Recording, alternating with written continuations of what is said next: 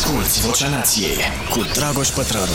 S-a început podcastul Vocea Nației. Vă mulțumim foarte mult pentru uh, sprijinul pe care ni-l acordați, devenind abonați plătitori sau susținând proiectele noastre, în special proiectul Școala Nației, printr-o donație făcută pe pagina w w w punct starea nației punct r o, uh, accesând acolo butonul Susține. Susține e butonul, nu donează, cum zic eu de multe ori, ci uh, susține. Aveți aceste două opțiuni uh, pentru a fi alături de noi și, bine înțeles, opțiunea accesibilă tuturor să uh, facem împreună aceste uh, produse.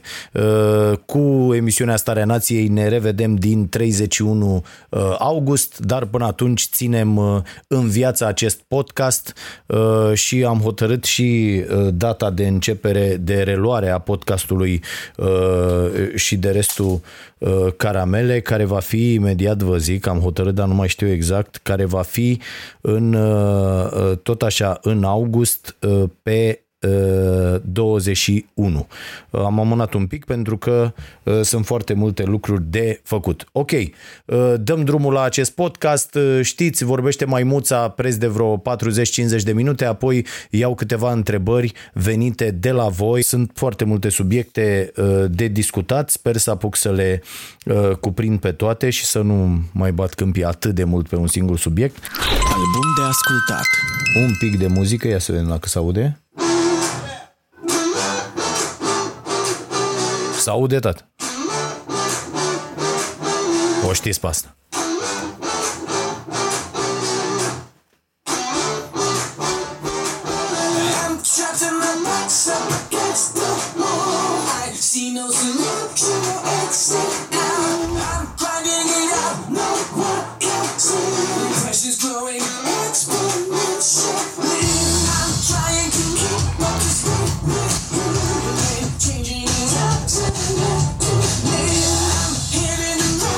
Așa de duminică dimineața.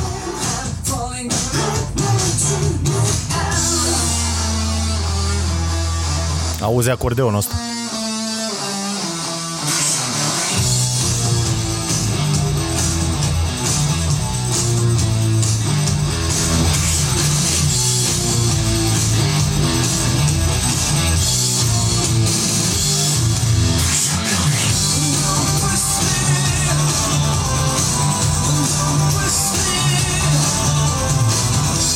Gata, băi nebunilor, ascultați piese întregi, le uzurpați acestor oameni drepturile de autor. Ok, sper că sunteți și voi uh, uh, în față cu o cafea bună. Vă recomand cafeaua noastră proaspăt prăjită, dar orice cafea proaspăt prăjită este uh, bună. Uh, da, i-am ascultat pe cei de la, uh, bă, bunește, îi știți cu siguranță, pe tovarășii de la uh, Muse și uh, Simulation Theory se cheamă albumul ăsta, care e de prin două mii optsprezece, dacă nu mă înșel, dar uh, e bunuț. Asta este una dintre uh, două mii optsprezece, da, este albumul, trupele mele uh, preferate și vă recomand. Iată, avem noi membri, mulțumim foarte mult. Tot ce trebuie să faceți este să intrați acolo, cu multă lume zice, domne, cum mă abonez eu? Intrați acolo la YouTube, pe pagina noastră, dar nu sunt foarte multe canale de YouTube în România care practică acest sistem cu abonații plătitori și intrați acolo și urmați pașii, sunt foarte, foarte simpli. Cred că mai este acolo tutorialul pe care l-am făcut încă de la început. Suntem bine peste două mii de abonații plătitori și asta contează foarte mult pentru noi și vă mulțumim pentru că, iată, reușim să dezvoltăm toată partea asta de online, astfel încât să nu mai existe atâta presiune financiară, mai ales în aceste vremuri dificile pe care le trăim cu toții și, atenție, urmează vremuri și mai dificile, și mai grele, și mai nasoale, și că toată lumea întreabă, toată lumea primește tot felul de mesaje, domne, uite, nu știu, am niște bănuți, ce să fac cu ei, sau n-am bani și am înțeles că vine mai nasol, sau am rămas fără job, ce să fac în această perioadă? Cred că cel mai bun răspuns la această întrebare, și iată, asta e o temă pe care nu mi-am notat-o, dar e foarte, foarte importantă în opinia mea, cea mai bună investiție în aceste vremuri este investiția în voi și în educația voastră. Este investiția în dezvoltarea de noi abilități care să vă plaseze uh, într-o poziție bună pe uh, piața muncii, ca să zic așa, să vă facă interesanți și uh, să vă ofere putere de negociere pentru viitor. Nimeni nu știe cum va arăta viitorul, ne uităm, am văzut, văd zilnic interviuri peste interviuri, dezbateri peste dezbateri, peste tot în lume, își dau cu părerea tot felul de oameni, de la, nu știu, Rubini, am văzut zilele trecute, până la Ray Dalio și mulți alții oameni despre care se spune, bă, stai puțin că au mai prevăzut, nu știu ce, că au mai... Bă, nu poți să... La Rubini, ok, a nimerit-o pe aia cu două mii... Adică nu că a nimerit-o, că băiatul e, e ok, dar a zis-o de vreo douăzeci de ori. Normal că dacă ieși în fiecare zi și zici, bă, se întâmplă asta, se întâmplă asta, normal că o să se întâmple, până la urmă e ca faza aia cu ăștia care zic, urmează un cutremur, urmează un mare cutremur. În fiecare an vedeți știri de-astea. Domne, și urmează un mare cutremur. Și din, din optzeci apare cât un bou la televizor la începutul fiecărui an care spune, domne, și urmează urmează un mare cutremur. Când se întâmplă un mare cutremur, toată planeta îl sună pe boul ăla. Domne, cum ai făcut? Păi doar am zis în fiecare an că urmează un mare cutremur și asta a fost toată șmecheria. Bun, recomandarea de, așadar, investiția în voi e, e cea mai importantă, vom mai discuta despre asta. Recomandarea de carte, ca să păstrez formatul acestui podcast, este... Recomandare de carte. Băieții din Barcă. Nu știu dacă ați auzit de această carte, ea e ieșită prin două mii treisprezece.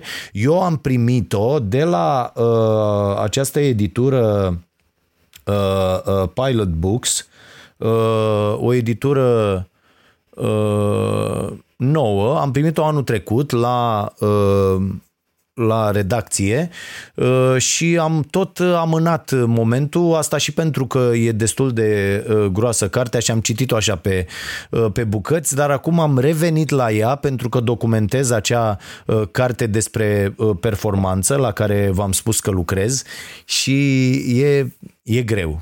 E greu, cred, cred că mi-ar trebui un an de pauză, ceva de, ceva de genul ăsta ca să pot să termin, dar mi-am făcut un program, e foarte important să vă faceți un program, v-am spus, program de citit, program de uh, făcut lucruri care, uh, care vă dezvoltă, vă plac, pentru că doar așa ajungi programul de uh, exerciții fizice, programul de nutriție, toate trebuie să fie uh, după un program, fără să devenim niște, niște roboței, dar uh, trebuie e bifate acolo foarte, foarte clar. Și cartea asta, Băieții din Barcă, e o poveste extraordinară care merită citită în această perioadă când avem nevoie mai mult decât oricând unii de ceilalți.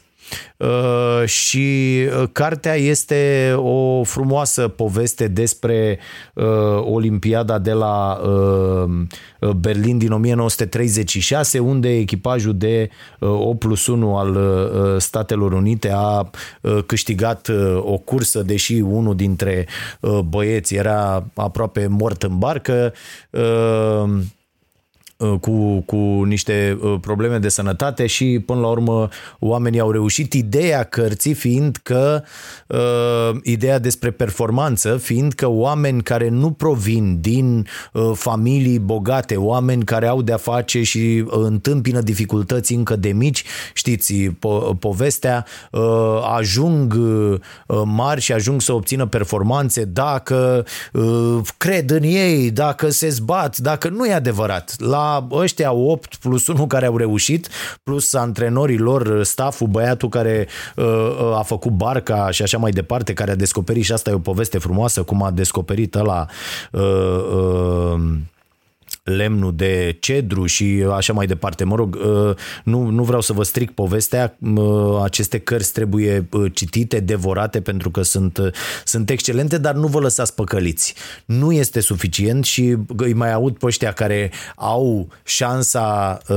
au avut șansa de a reuși în viață și spun, domne, am plecat de jos, n-aveam ce să mănânc, n-am nu știu ce. Știți că și eu folosesc de multe ori discursul ăsta, dar ca să-l condamn. Am, și eu am plecat eu de acolo și am muncit mult și am făcut și dar am avut noroc, fraților. Și toți oamenii care reușesc, ok, nu se lasă, din nou se ridică, din nou au norocul să aterizeze cumva în picioare sau dacă au aterizat în meclă să scutură și merg mai departe, dar dincolo de asta e vorba de de noroc, pentru că din sărăcie ies foarte, foarte uh, puțini oameni și asta uh, trebuie, trebuie să spunem foarte clar, pentru că uh, oamenii au tendința de a da vina pe ceilalți oameni care nu reușesc și asta e o mare, mare porcărie pe care o trăim mai ales în aceste zile, cu acest egoism uh, derahat uh, manifestat de toată lumea peste tot și uh, îi arătăm cu degetul pe oamenii săraci sau pe cei uh, uh, dezavantajați și spunem, domne, e vina voastră că sunteți așa. Și cumva trăim în lumea în care uh, oamenii săraci sunt vinovați pentru, pentru situația lor. Culmea, într-o lume condusă de uh, inegalități fantastice. Și culmea, inclusiv aici la podcast și în textele mele uh, la emisiune, în materialele de la emisiune, cei care te ceartă cel mai tare pentru că acuzi inegalitățile sunt oamenii care n-au. Asta mi se pare genial. Oamenii care nu au, oamenii săraci sau oamenii care nu câștigă uh, foarte mulți bani, te ceartă, domne, dacă te iei de bogați și de felul în care este foarte, foarte nedrept uh, și prost distribuită uh, bogăția în societatea de astăzi. Și o să vreau să citim la final ce trebuia să facem data trecută. Dacă voi, voi mai avea timp, tot din cartea asta, Diviziunea, lui Jason Hickel, pe care vă tot recomand, cartea anului în opinia mea până acum, de la caritate la justiție. Am eu niște chestii subliniate aici, foarte frumoase, pentru că de multe ori caritatea poate să fie o chestie foarte, foarte rea pentru societate și o să vă explic de ce. Este aceeași chestie despre care vorbește Paul Bloom, dacă vă aduceți aminte, în împotriva empatiei, se numește cartea, am vorbit despre ea aici la, la podcast.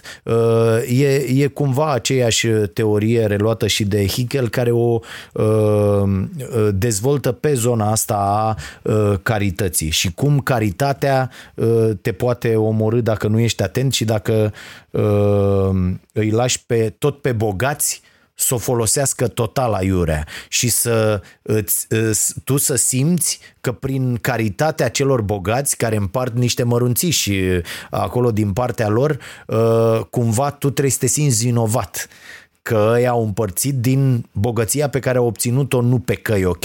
Iar Hickel vorbește în cartea asta despre nemernicele de corporații evazioniste, despre jegurile astea care își duc profiturile în paradisuri fiscale și apoi spun, luați bă aici C S R, C S R unu la sută, luați bă fomiștilor de aici C S R, iată vă dăm pentru că noi suntem șmecheri și uh, ajung astfel la uh, un subiect pe care mi l-am propus și pe care l-am și anunțat uh, zilele trecute, că m-am enervat uh, foarte tare, bă mă enervez când îi văd pe acești influenceri uh, că primesc tot felul de... Deci, ca să înțelegeți cum funcționează sistemul, există niște agenții de publicitate. Agențiile astea de publicitate uh, au niște cifre acolo, că ați văzut și cu ăla de, zicea că trebuie violate uh, blogger, cum îl cheamă? Colo sau cum naiba, îl chema pe ăla, dă din cap, uh, Caterina, dacă mă auzi, da, așa, ăla, la fel. Deci nimeni nu, nu era interesat de ce zice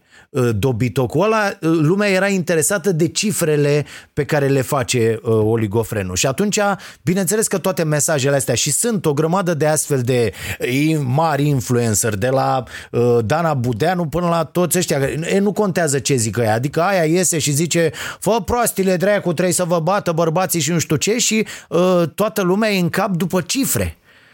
Am înțeles că și maestru Crisoiu a scris-o. Haideți să vă zic o poveste foarte uh, frumușică. Mă sună săptămâna trecută, paranteză aici, uh, asta e, uh, cu paranteze de-astea funcționez eu, așa îmi funcționează mintea. Uh, mă sună uh, domnul... Uh, uh, cum îl cheamă mă, pe domnul de la, uh, care este la uh, T V R, uh, domnul uh, Ilieșiu, nu? Așa îl cheamă, uh, care este la T V R în Consiliul de Administrație.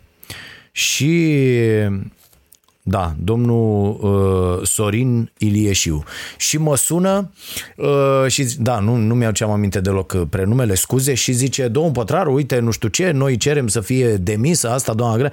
Pe mine orice se întâmplă la T V R uh, mă distrează nespus, uh, uh, pentru că mi se pare uh, absolut incredibil ce... ce pot acești guvernanți de rahat să lase să se întâmple acolo în continuare. Și asta este un semn foarte clar al, al înțelegerii senzaționale care există între papagalii ăștia de la P N L și papagalii ăștia de la P S D. Deci între aceste jigodii există niște interese foarte clare. T V R-ul este una dintre aceste înțelegeri. Adică, bă, o lăsați pe aia acolo că vă dăm noi nu știu unde. Astea sunt înțelegerile care se fac, înțelegeri pe care mi le-au recunoscut, stați să iau sonorul ăsta, mă scuzați, înțelegeri pe care mi le-au recunoscut inclusiv oameni din P N L de la vârf. Au zis: bă, nu putem să umblăm acolo pentru că se întâmplă ceva pentru noi în partea cealaltă. Și asta e interesul public, interesul publicului. Ne vorba aia pe el cu boltă, fraților, pentru că așa ceva nu există. Există doar interesul acestor oligofreni de la uh, putere. Și pe care, bineînțeles, tot noi i-am trimis acolo, drept pentru care e foarte clar că noi suntem încă oligofreni, că societatea asta nu poate să producă altceva la vârful ei și, mă rog, treizeci de ani nu ne-a lăsat nici securitatea, sperăm să ne lase de aici încolo, mulțumim serviciilor pe această cale uh, pentru ce o să urmeze. Și mă sună domnul ăsta Ilieșiu și îmi spune: domnul Pătraru, uite, noi facem acum, acodăm pasta, nu știu ce, v-am sunat să vă întreb dacă ați fi de acord să... Nu. Domne, dar nu. Păi știți că dacă faci... Nu.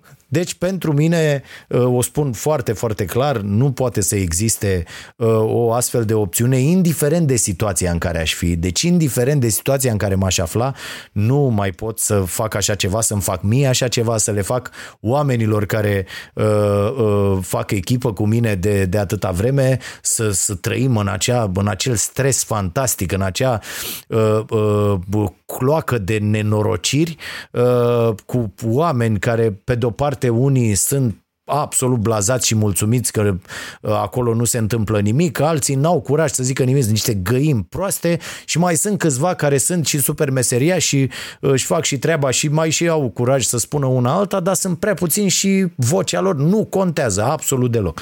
Am văzut acum un scandal senzațional între ăștia de la Mediasind, care când s-a întâmplat cu noi treaba s-a uitat în altă parte, adică n-au fost, acum trimit comunicate cu nu știu ce, cu ce se întâmplă, că s-a sucit treaba în Consiliul de Administrație. Dar acolo tot niște mâncătorii sunt, pentru că vă zic așa foarte repede ce se întâmplă la T V R, deși nu e un subiect foarte interesant și mănânc din timp. La T V R, pe gradea asta, a pus-o ăla de la Cluj, e unul Couții la Cluj, un tip foarte, foarte periculos. Îl vedeți la poze când au pus-o pe asta. Și ăla a făcut în continuare nenorociri, ăla face acolo niște nenorociri fantastice. Gradea, acu, după ce l-a lăsat, da, și l-a pupat în fund atâta vreme, nu-l mai lasă să facă nenorocirile alea și l-a dat pe mână, nu știu, au ăștia chestiile alea interne pe acolo, i-a tăiat din bani, l-a făcut în pandemie, nu știu ce nenorociri pe acolo care sunt absolut ilegale și nu puteau angaja în vreun fel T V R-ul. Și ăla ce a făcut? Și-a mobilizat oamenii pe care îi controlează în C E A, adică unii dintre ei, de pildă ăsta e unul care în Sebeș sau ceva de genul ăsta, ci că reprezentantul salariaților, Sanchi, cum au măsluit ei ale acolo, și acum ăla, după ce a votat tot ce a vrut gradea, de când a fost gradea instalată, ăla lui ăla i-a crescut o conștiință acum, știi? Că așa sunt viermi ăștia. Și deodată mi-a crescut conștiință, ia gata mă, hai, afară cu asta. Da, e, unii membri vor să facă aceste jocuri, alții nu vor și, mă rog, e o întreagă nebunie, zbăgate, bineînțeles, și serviciile, că la T V R n-ai cum să faci ceva fără băieți și uite așa se întâmplă. Și același domn, apropo de influenceri, îmi dă un mesaj dacă am numărul doamnei Dana Budeanu. Deci zice: doamne, dacă aveți numărul să mi-l dați mie, vreau să o sun tot așa în ideea asta. Deci vă dați seama cum se întâmplă lucrurile și am zis: domne, uh, deci mă simțeam destul de bine când, na, mă sună oamenii, domne, dacă, dacă te pun oamenii pe, într-o astfel de companie, zici, mamă, înseamnă că sunt zdrențe, frate. atât de prost să fiu? Știi, stai și te întrebi, o noapte, două, trei zi, mamă, atât de zdrențe sunt încât există niște oameni care, da, și mă rog, omul după aia bălmăji niște scuze, că de fapt a citit un editorial de-al maestrului Crisoiu despre fața asta, și cât de bună e, și el n-a văzut-o, dar s-a făcut, bă, vă dați seama, membru în ceea, fraților. Haideți, ce să mai... Bun, închidem subiectul ăsta cu T V R-ul, dar rămân la mari influenceri. Și ce se întâmplă cu agențiile astea de publicitate?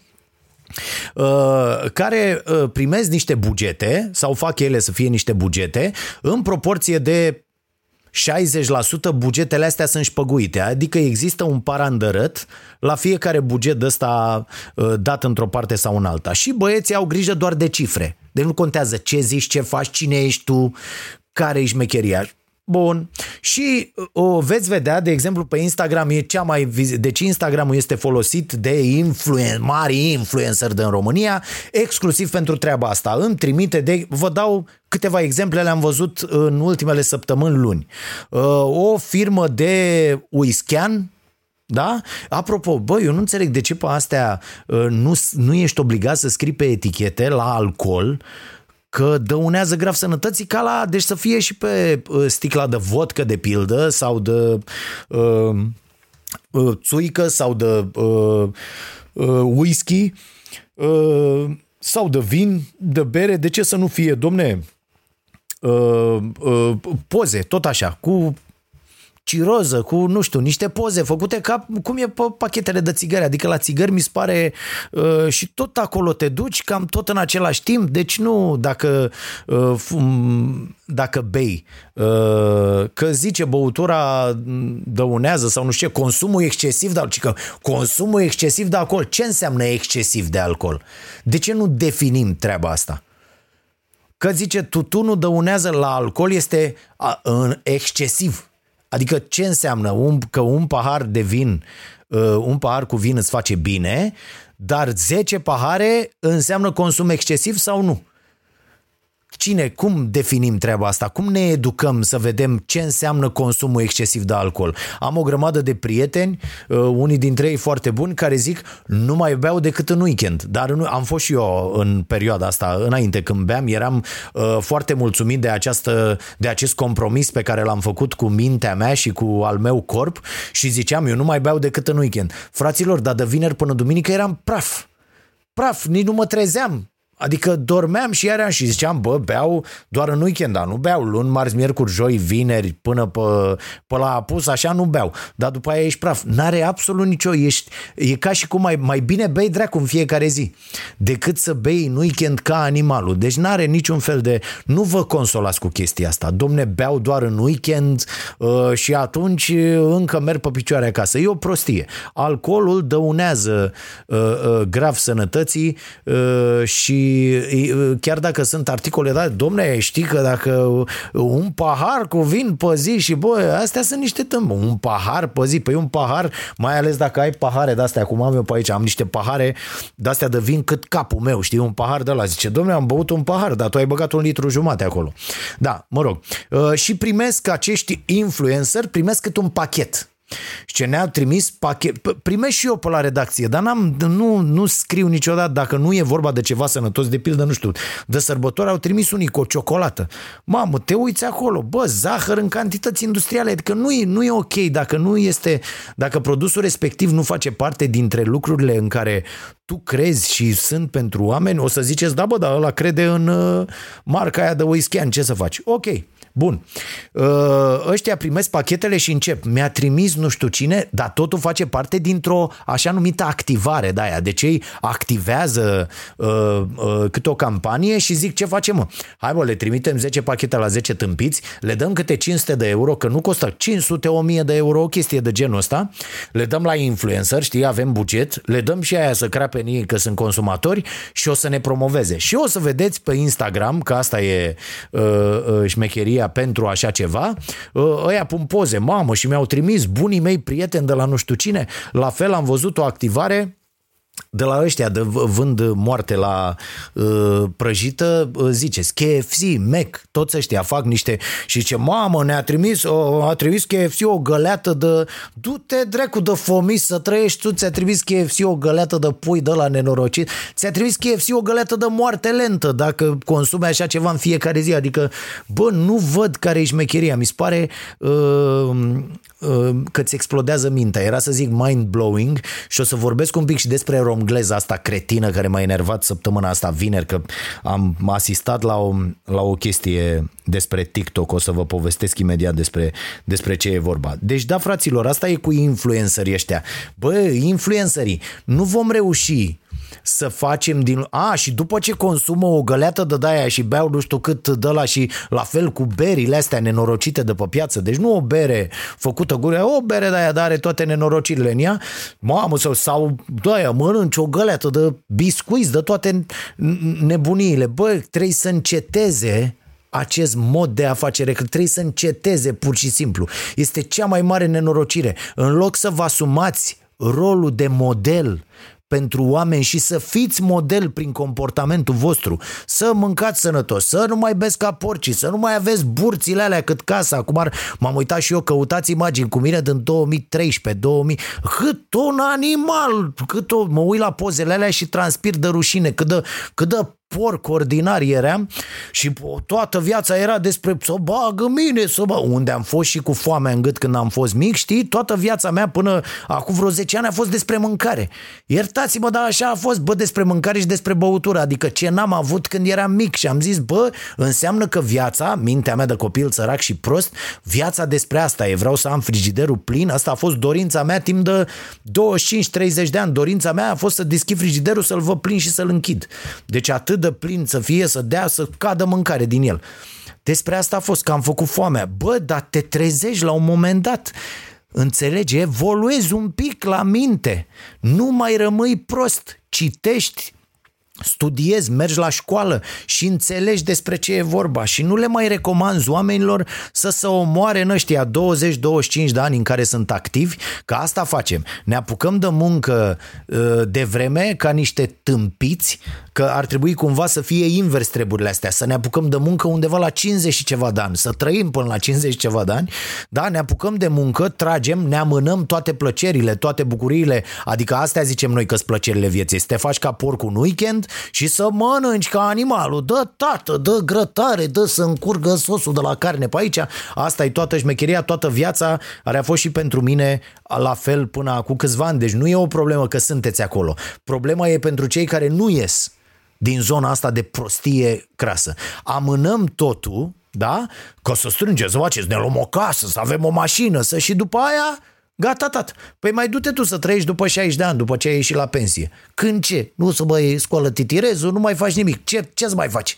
După șaizeci, că zici, mamă, mă duc, mă plimb și te plimbi cu cadru până în capitalele Europei. Și ce ai făcut? Acum nici noi ne mai plimbăm, că e nenorocit asta de, de pandemie. Deci nu e ok, bă, influencerii lupește. Haide, haideți să fiți modele pentru oamenii aia care vă urmează.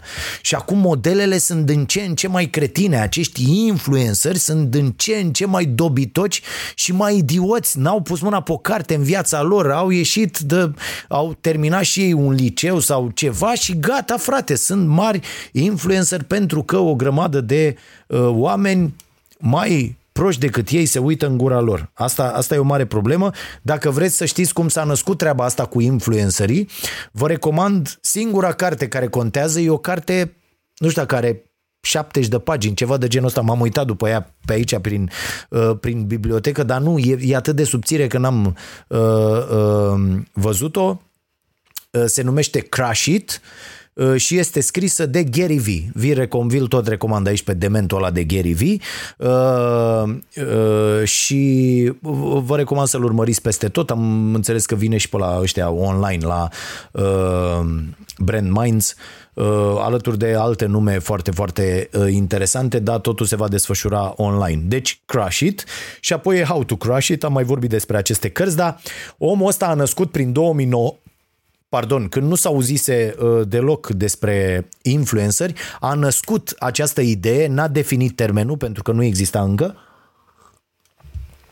dar a spus ce o să se întâmple pe următorii zece ani. Foarte, foarte interesantă cartea din acest punct de vedere. Dar la noi influențăreala asta este foarte uh, greșit înțeleasă în opinia mea, iar acești oameni care, bă, nu poți să trăiești ca să faci... Rec- Eu am refuzat, inclusiv aici la podcast, că fac parte cu acest podcast dintr-o uh, rețea, uh, cred că mai mult îi încurc pe oamenii ăia, oricum n-am văzut niciuna de un leu de când a început treaba asta, pentru simplu motiv că la tot ce mi-au trimis oamenii ăștia, uh, uh, brief pentru a prezenta la podcast și a face reclamă la modul acest podcast podcast este prezentat de, am refuzat. Pentru că au trimis numai de-astea, bă, mecuri, nenorociri, nu mă, nu mă pot asocia niciodată, nu mă mai pot asocia, să zic așa, că m-am trezit de ceva timp cu aceste lucruri. Cum să faci tu reclamă toată ziua la niște lucruri despre care știi că îi uh, uh, afectează foarte, foarte tare pe oameni. Băi, fraților, și trec la următorul subiect. Asculți Vocea Nației, disponibilă pe iTunes, Spotify, SoundCloud sau pe starea nației punct ro la secțiunea podcast. Despre Upgrade o sută, um, evenimentul ăsta făcut an de an de uh, Dragoș Stanca, și m-am înscris și eu acolo la, că a făcut acum o chestie online despre TikTok. Și zic, bă, hai să intre și bătrânul lup de mare, să vadă și el ce e acolo, că rămâi în urmă cu metre, dă-te încolo, că au apărut acum chestii de care tu nu știi și o să mor ca bou. Și eu încerc să rămân la curent, fac cursuri, fac tot felul de, de lucruri. Acum cochetez cu treaba asta, dar nu, nu pot. Am intrat la o, un curs ăsta gratuit pe Coursera despre programare și m-a retras repede că n-am înțeles nimic, să moară cici. Nu, nu... O... Sună gol? Ia, că aveam aia. Sună, mă? Sună. Da, deci nu...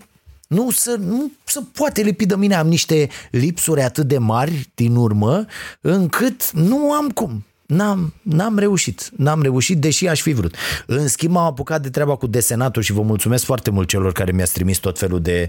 Da, fraților, este extraordinar și m-am băgat la asta, la cursurile alea cu, uh, făcut uh, cu desenat fețe.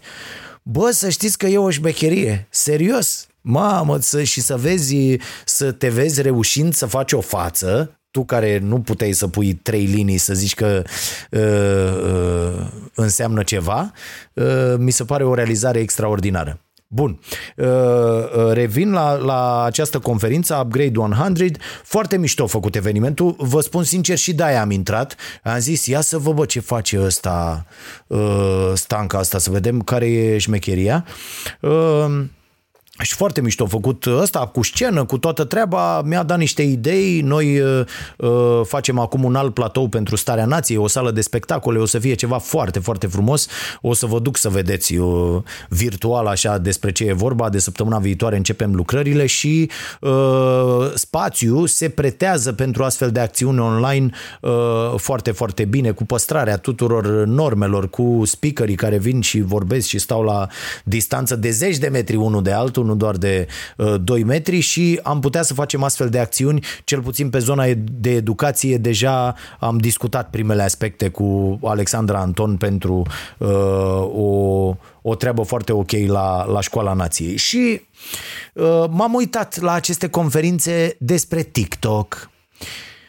Bă, fraților, nu cred că e ce trebuie. Sincer vă spun. Adică e o platformă care cultivă mult mai mult decât celelalte platforme prostia, dar nu prostia într-o... Bă, prostia asta să stai ca bou, că am făcut experiment, și să dai ca prostul așa și să faci... Adică este o treabă care pur și simplu... îi văd pe oamenii care gustă treaba asta atât de... îi văd pur și simplu lobotomizați. Deci, nu, contentul, și mă refer la conținut, nu mă... Mă, contentul este de o prostie incredibilă. Lăsând la o parte această componentă funny care poate exista, și eu m-am gândit și chiar am pus pe hârtie zilele trecute, gândindu-mă la, la treaba asta cu TikTok, o strategie pe care să o implementăm la, la Starea Nației, cu tot felul de, adică noi avem și băgăm, acum va fi, vom avea săptămânal câte o parodie muzicală, iată, merge chestia asta, să facem din, de la filmări tot felul de lucruri care pot fi puse acolo. Mă gândeam inclusiv că eu mă joc cu treburile astea, cu muzica, să mai, să naștem și de aici un, un produs. Fraților, dar era o doamnă acolo care la două cuvinte în limba română folosea trei în limba engleză. Engleză, nu zicea niciodată așadar sau deci sau nu știu ce, zicea numai also sau, da, deci erau numai uh, uh, englezisme de-astea sub, bă, supărătoare, adică de rahat să le amesteci în halul ăsta și să ai niște, erau deja niște ticuri verbale foarte greu de urmărit, adică mie mi-e greu să urmăresc un om care vorbește în felul ăsta atât de uh, standardizat, atât de, dar poate uh, e doar vina mea. Am aflat și câteva lucruri interesante despre rețea, cum lucrează, ce face, dar același mod absolut imbecil, și ăsta e un semnal de alarmă pe care îl trag agențiilor, pentru că se vinde același rahat consumerist de doi lei. Lucrurile astea se vor schimba. Deja, iată, în foarte multe țări din lume se interzice panotajul stradal, reclama pe stradă. E corect, mi se pare super ok. Germania a făcut pași de ăștia foarte importanți. Prin Australia am citit într-o carte acum că există clar, uh, uh, la fel există orașe întregi, uh, uh, chiar în Europa, care uh, sunt pe cale de a interzice de tot, că mă uit acum la toate panourile astea cu campanie electorală, dă-vă încolo de jeguri ordinare. Știți de ce este uh, foarte profitabil panotajul pentru aceste jeguri nenorocite care apar pe toate panourile? Pentru că pe panou nu deschizi gura. Deci îți pui moaca aia proastă pe panou și nu trebuie să articulezi nimic, tati. Pentru că acești oameni pe care îi vedeți pe panouri, nouăzeci la sută dintre ei, dacă au deschis gura, s-a terminat lucrarea. Și atunci, bă, fă și mie o poză, mă așez acolo, vine unul mult mai deștept decât mine, ne spune un slogan, pentru oameni, căcat pe varză, vă facem nu știu ce, și din acel moment eu par inteligent. A? Nu trebuie să țin vreun discurs, nu trebuie să vorbesc despre inegalitate de pildă. Luați, luați pe proști ăștia, oricare dintre ei, uite, eu am treaba asta, ne putem băga, deci uh, uh, provoc la o discuție directă despre societate, economie, inegalitate, îi, pe toți ăștia care sunt pe afișe cu șanse foarte mari de a câștiga un fotoliu la alegeri locale, uh, despre dezvoltare, despre orice vreți voi, veți vedea că nu știu, le dau și întrebările înainte și nu știu să vorbească despre așa ceva, deloc, nimic. De ce? Pentru că ei s-au oprit cu lecturile la nivel de liceu, maximum anul unu doi de facultate, când au mai frunzărit niște cursuri luate de la altcineva, atât. Ei nu citesc în mod curent, uitați-vă la ăștia, deci nu zic proasta aia de Veorica sau de ăștia băieți ca Ciolacu, Ciolacu de la Harapalb n-a, n-a citit nimic, ca să ne înțelegem, dacă o fi citit, deci nimic. Nimic, nu l-ați văzut? Nimic. Uitați-vă la Orban. Orban, credeți că pune, deci și acum, perioada asta, dar și înainte, când doar o freca Duda pe la partid și îi dădea oia să mănânce din banii de protocol ai partidului, credeți că el punea mâna pe vreo carte? Puneți, eu am făcut treaba asta, de întrebam la... la... Cafeneaua Nației când veneau, ce carte citesc acum? Și o să vedeți că nimeni nu citea în momentul ăla o carte, bă, nimeni. Niciunul dintre ei ziceau, dar am citit de curând nu știu ce. Bă, e posibil tu să fii politician, ales, parlamentar, dracu să te ia și să n-ai un căcat de carte pe noptieră, mă, dobitocule. E posibil să nu poți să-mi spui un titlu când te opresc pe stradă, bă, zi și mie un titlu. Ce citești tu acum și despre ce e vorba? Atât, de ei nu citesc, nu învață, nu fac cursuri, nu fac absolut nimic, nu fac nimic pentru ei și uh, implicit nu fac nimic pentru oamenii uh, care i-au trimis acolo. Și cea mai mișto scuză mi se pare, n-am timp. Deci trebuie să fii un adevărat oligofren să spui că n-ai timp. Mi se pare, mi se pare genial. Deci ai timp pentru toate. Problema e ce dracu faci tu în rest de n-ai timp. Mi se pare genial, adică poți reduce, și iată, eu în ultimii ani am demonstrat asta, bă, poți reduce o muncă pe care o făceai în paisprezece ore, o poți reduce la șase, mult mai eficient, fără niciun fel de problemă. A, normal că n-ai timp dacă ești atât de prost încât nu poți să-ți organizezi munca, evident, cu toți am fost atât de proști. Ideea e, pleci de acolo, părăsești locul ăla sau te ascunzi în spatele acestei chestii? Bă, eu n-am timp, n-am, n-am timp să fac mișcare. E, na, să mor tu că n-ai timp. Cum adică n-ai timp? Ce înseamnă că n-ai timp? De ce n-ai timp? Băi, apropo de mișcare, am, am comandat ieri o bancă, ave, mi-a venit o bancă de asta de la Decathlon, o bancă simplă, două sute de lei, aveam nevoie neapărat, mai ales că e perioada asta în care stau acasă și nu vreau să merg la sală și atunci am zis, bă, sunt foarte multe exerciții pe care nu le pot face fără o bancă de asta ca lumea. Și a venit banca aia, băi, fraților, mi-a... Eu nu sunt un tip foarte tehnic, fac tot felul de lucruri pentru că am crescut în comunism și acolo trebuia să ne descurcăm, adică știu inclusiv de-astea cu uh, curentul, cu toate nebuniile, că ne tăiau ăștia curentul înainte de optzeci și nouă și coboram la etajul opt, era panoul de siguranță, deschideam frumos acolo, luam aia, puneam că ne luau aia cu totul de la siguranță, puneam frumos, cu liță, cu tot ce trebuie, băgam patronul ăla acolo, cum îi zicea, îl înșurubam, gata, tata, avem curent. Până veneau ăia iar și iar ne tăiau că iar nu am plătit. Da, era o chestie pe care toată lumea o făcea în acele vremuri. La fel ajunseserăm noi, copii de zece, unsprezece, doisprezece ani, reparam liftul. Era deschis la lift și era, bă, ce făcea ăla când dă, bă, închide odată, dă a doua oară, dădeai de hublou ăla acolo, mai făceai nu știu ce, vezi că a sărit la nu știu ce piesă. Știam că ne uitam la oamenii aia, de veneau să, să repare liftul, da. Uh, și știu să fac din toate, dar nu mă pasionează chestia asta, dă un dulap de ăsta de la Ikea și te înjuri două săptămâni, deși eu le-am făcut pe astea pe aici până, până în casă, dar mă enervează, nu, nu-mi place această uh, ocupație. Frate, și când am văzut banca aia în două sute de bucăți, m-a luat capul. Și până la urmă am făcut-o, bineînțeles că am făcut-o, dar sigur că am greșit eu ceva, vezi ce înseamnă să n-ai o minte tehnică, să nu fii... Bă, erau două manșoane de-astea din plastic, care nu erau arătate. Nu-ți mai spun cum fac ăștia toate astea instrucțiunile, bă, mor. Deci aia cutia cu șuruburi și șurubele, alea erau denumite unu, doi, trei, patru, cinci, șase, șapte și pe schema, pe schema dată pentru să faci banca era A B C D E F. Dă-i ale, identifică-le, notează pe hârtie ce e fiecare, că te încurci, frate, mai ales eu, care nu sunt foarte, foarte inteligent, bă, mă încurc. Bineînțeles că am lăsat manșoanele alea și manșoanele alea erau fix treaba aia care îți ridică banca și aia juca. A venit nevastă mea la un moment dat, că am chemat-o să mă ajute să-mi țină ceva acolo și zice, bă, da, asta să cam mișcă. Las-o așa, mamă, că n-are nimic. Am făcut-o, bă, când am terminat-o, într-adevăr să mișca.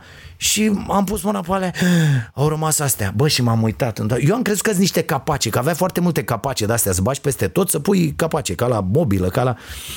Și mă uitam, zic, bă, ce dracu, unde vin astea? Că nu erau pătrate mai mari nicăieri. Și uite, bă, unde veneau. Și apucă-te, pătrarule, și desface banca, desfă banca din nou, pune-i alea și uh, uh, fă-o la loc. Da, e ok.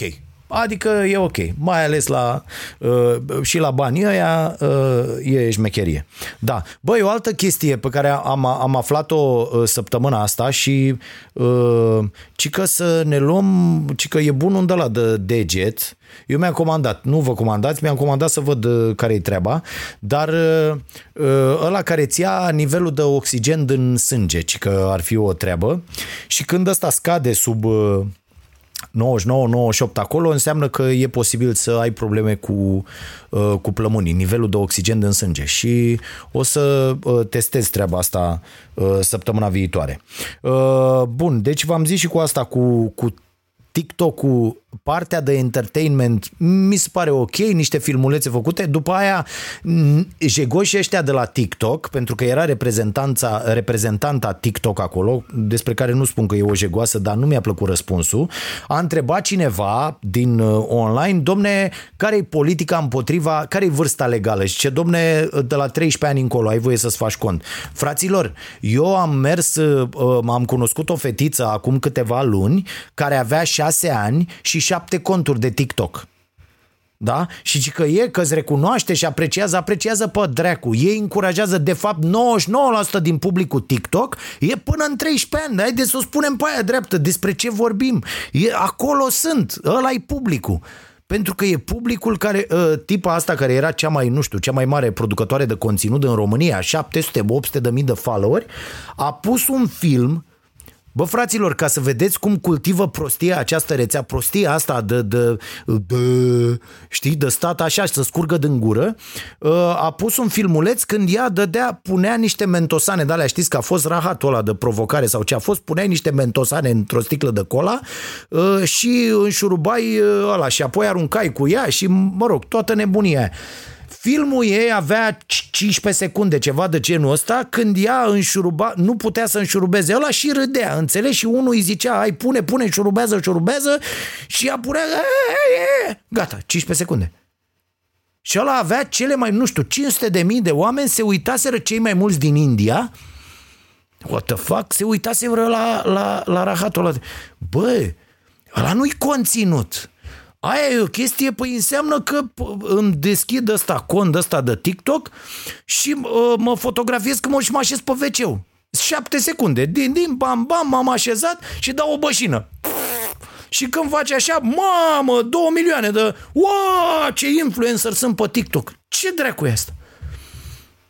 Adică mi se pare așa, îți, îți explodează mintea, frate, când, când te gândești la, la aceste rahaturi. Chiar e o chestie de rahat. Probabil există și conținut ok, conținut, bă, dar o rețea care să concentreze atâta prostie în jurul ei și să atragă atât de mulți copii, că asta e partea periculoasă, mi se pare incredibil. Adică, în opinia mea, bă, ți-am găsit la tot pasul. Deci dacă facem experimentul ăsta și ăsta ar trebui să-l facă statul, fraților, statul român.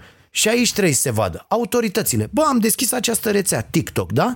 Și dacă dau uh, un simplu search, găsesc o sută de copii sub zece ani care au doi, trei, patru, cinci conturi fără niciun fel de problemă, da? Pe bă, în acel moment sunăm la rețeaua, la reprezentanta, la doamna care ține uh, de-astea conferințe și ne zice despre marele TikTok. Doamna, nu vă supărați. Dacă de mâine mai sunt copii sub treisprezece ani pe rețea care pun uh, filmulețe și voi nu le opriți imediat. Bă, am văzut copii la patru, cinci ani, șase ani, copii între ei care se filmează și pun acolo lucruri. Dacă mai sunt aceste lucruri, aveți o lună. Dacă mai sunt aceste lucruri, mua, papuiu. Da? Deci nu merge. Duceți-vă și pa, interzic. Adică doar rețelele astea au voie să ne interzică pe noi? Noi n-avem voie să ne protejăm copiii și să, să le punem să-și aplice rahaturile alea de condiții care sunt acolo. Bă, când intri acolo trebuie să, uh, ok, te întreabă, dar la, nu știu, la un site porno nu poți să verifici, că ăla zice, da, domne, am peste optsprezece ani. Bă, da, aici ăla pune filme cu el. Și că, da, domne, avem un soft care aproximează vârsta, păi înseamnă că e foarte prost. Bă, băieți, înseamnă că e foarte prost softul vostru. Softul vostru de la TikTok e foarte prost. Faceți alt soft mai bun care să identifice faptul că nouăzeci la sută din publicul vostru este sub treisprezece ani. Adică această rețea găzduiește activitate ilegală la greu. Și noi facem conferințe despre fenomenul TikTok. Mi se pare, mi se pare așa o chestie care nu e deloc normală. Absolut deloc. Bun. Băi, băiatule, bă, mult și prost vorbești, bă, Pătraru. Așa, haideți să vorbim un pic despre...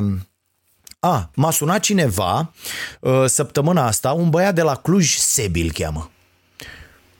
Nu știu cine e, convorbirea noastră a fost așa. Domnul Pătraru, v-am sunat să vă spun că vreau să prezint scuze pentru că m-am luat de dumneavoastră... odată când a zis ceva la televizor, a zis ceva în legătură cu, nu știu, zece august, după zece august, tot felul de lucruri de-astea și că mi-am dat seama acum, eu nu mai știu despre ce era vorba, că n-am vrut să-mi zică exact despre ce e vorba, am vorbit preț de patruzeci de secunde și aș vrea să prezint scuze pentru că perspectiva pe care mi-ați oferit-o atunci mi-am dat seama că este cea reală. Bine, mulțumesc, la revedere, la revedere.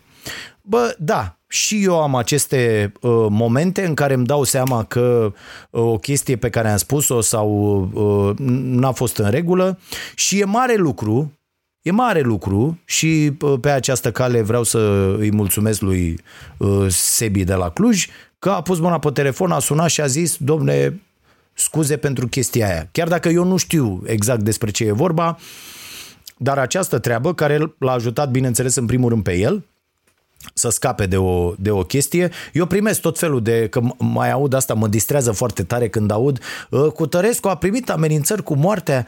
Bă, fraților, v- v-ați uitat vreodată pe comentariile de, la, de pe rețelele noastre?